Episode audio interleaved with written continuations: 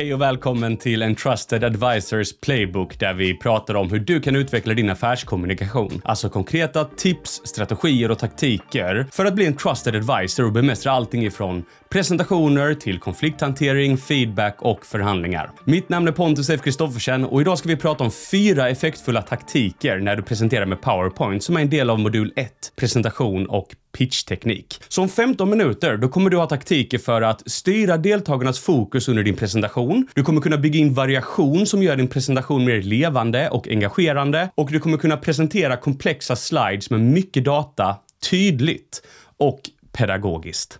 PowerPoint är ett fantastiskt verktyg, men förmodligen så använder du det helt fel. För inte ens deras egna mallar är genomtänkta, utan de är designade på ett sätt som ruckar korttidsminnet hos deltagarna så att de inte minns det du säger. Och förmodligen så splittrar de deltagarnas fokus, så de ska både lyssna och läsa samtidigt, vilket är kognitivt supersvårt. Istället för att du kontrollerar och styr fokuset dit du vill. Men med fyra enkla taktiker så kan du levla upp dina presentationer på ett löjligt effektivt sätt. Så låt oss börja med taktik nummer ett. Styr deras fokus. Det finns egentligen tre delar i det här sammanhanget som påverkar vårt fokus. Det är ljusstyrka, det är storlek och det är kontrast.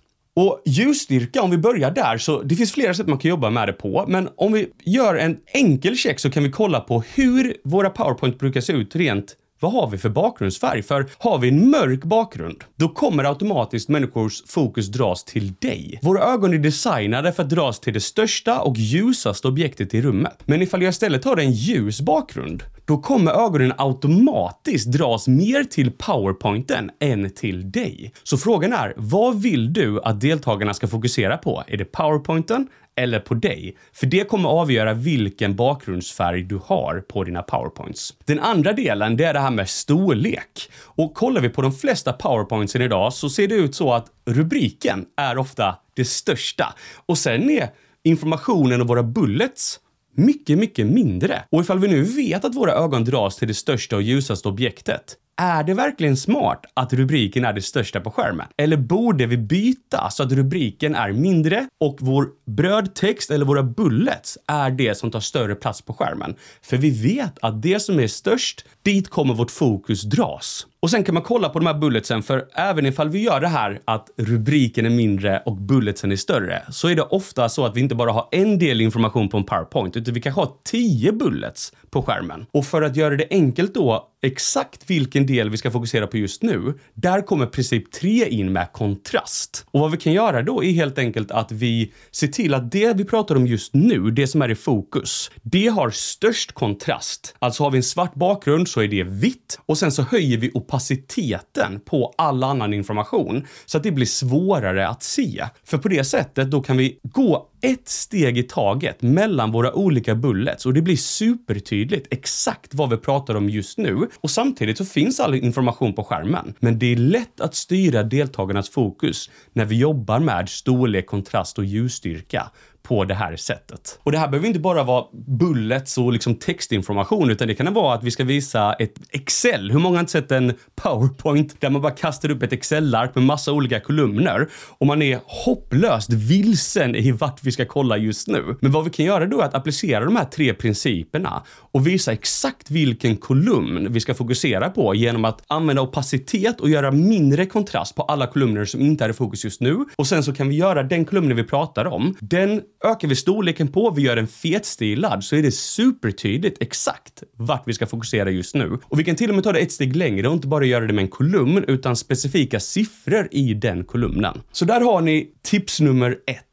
Använd kontrast, ljusstyrka och storlek för att styra fokuset dit du vill i dina presentationer. Nummer två, det är att undvika informationsöverbelastning. Och vad jag menar med det är helt enkelt att nästan alla PowerPoints har för mycket information på sig, och det är av två anledningar.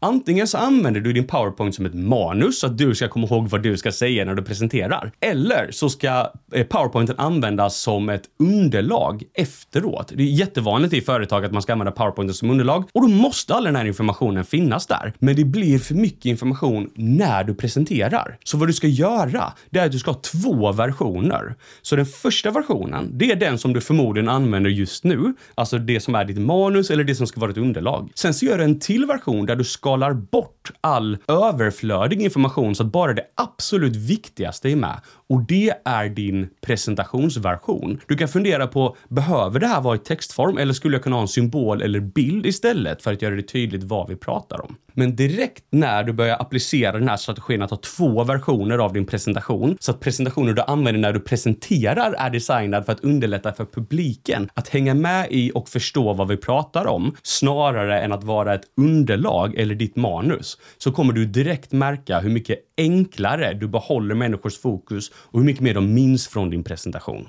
Tips nummer tre, det är att använda knappen B för att skapa variation och ha en presentation som är mer levande och engagerande. För när vi trycker på knappen B, då släcks din skärm. Vilket betyder att om våra ögon dras till det största och ljusaste objektet och människor sitter och fokuserar på din PowerPoint och du trycker på knappen B, skärmen släcks. Direkt kommer deras ögon och deras, deras fokus dras till dig istället för skärmen. Och bara den här lilla förändringen gör att det skapas en variation. Att de kollar på PowerPointen, sen kollar de på dig, sen trycker du på B igen. Fokuset kommer dras till PowerPointen. Men det gör också att du kan ta en annan position i rummet. För vad nästan alltid händer, det är att PowerPointen är huvudnumret. Kollar vi i en konferenslokal så ser vi att skärmen är i mitten av rummet och du står gömd till sidan bakom ditt ståbord och din dator. Vilket tydligt indikerar att det är PowerPointen som är huvudnumret och du står där vid sidan av. Men ifall du då emellan och trycker på knappen B och går in i mitten av rummet och tar fullständigt fokus,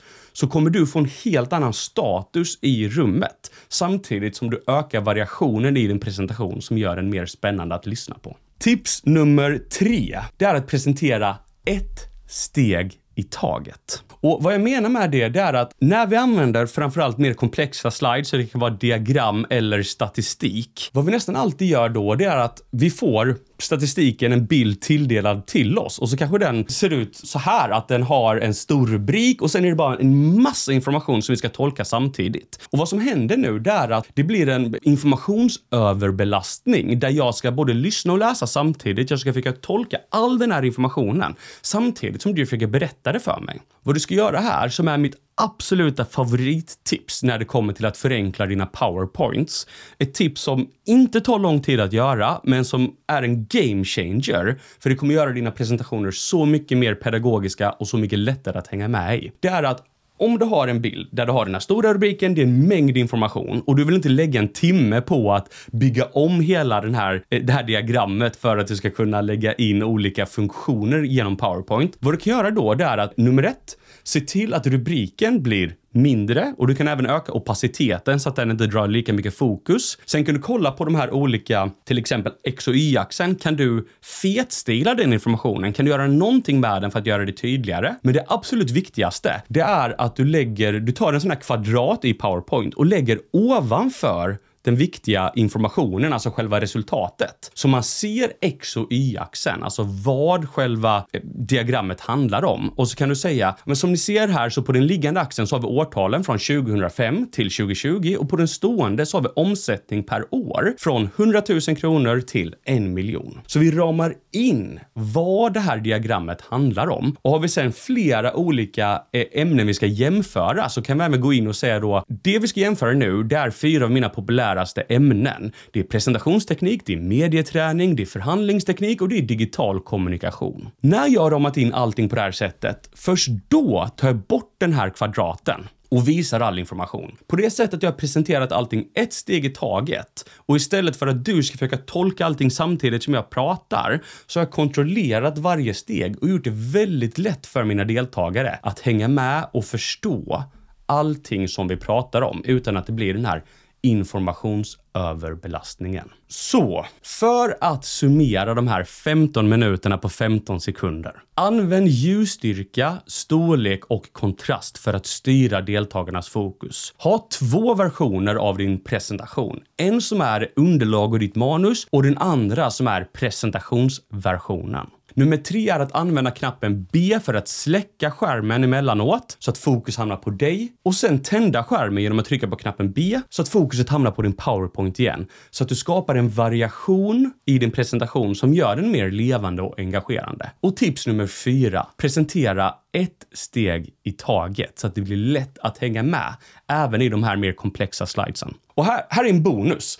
Se till att presentera sliden före du visar den. Vad jag menar med det är att vad nästan alla gör när vi presenterar med PowerPoint är att när vi är klar med en del och ska gå vidare till nästa slide, då klickar vi vidare, vi kollar på vår egen slide och säger just det, nu ska vi prata om det här. Och vad det visar är att det är PowerPointen som styr agendan och du bara rapar upp vad presentationen säger åt dig att du ska säga. Vad du istället kan göra är att presentera sliden före du visar den. Så att du säger, all right, det var allt vi hade om det här ämnet. Nu ska vi gå vidare och prata om det här. Klick!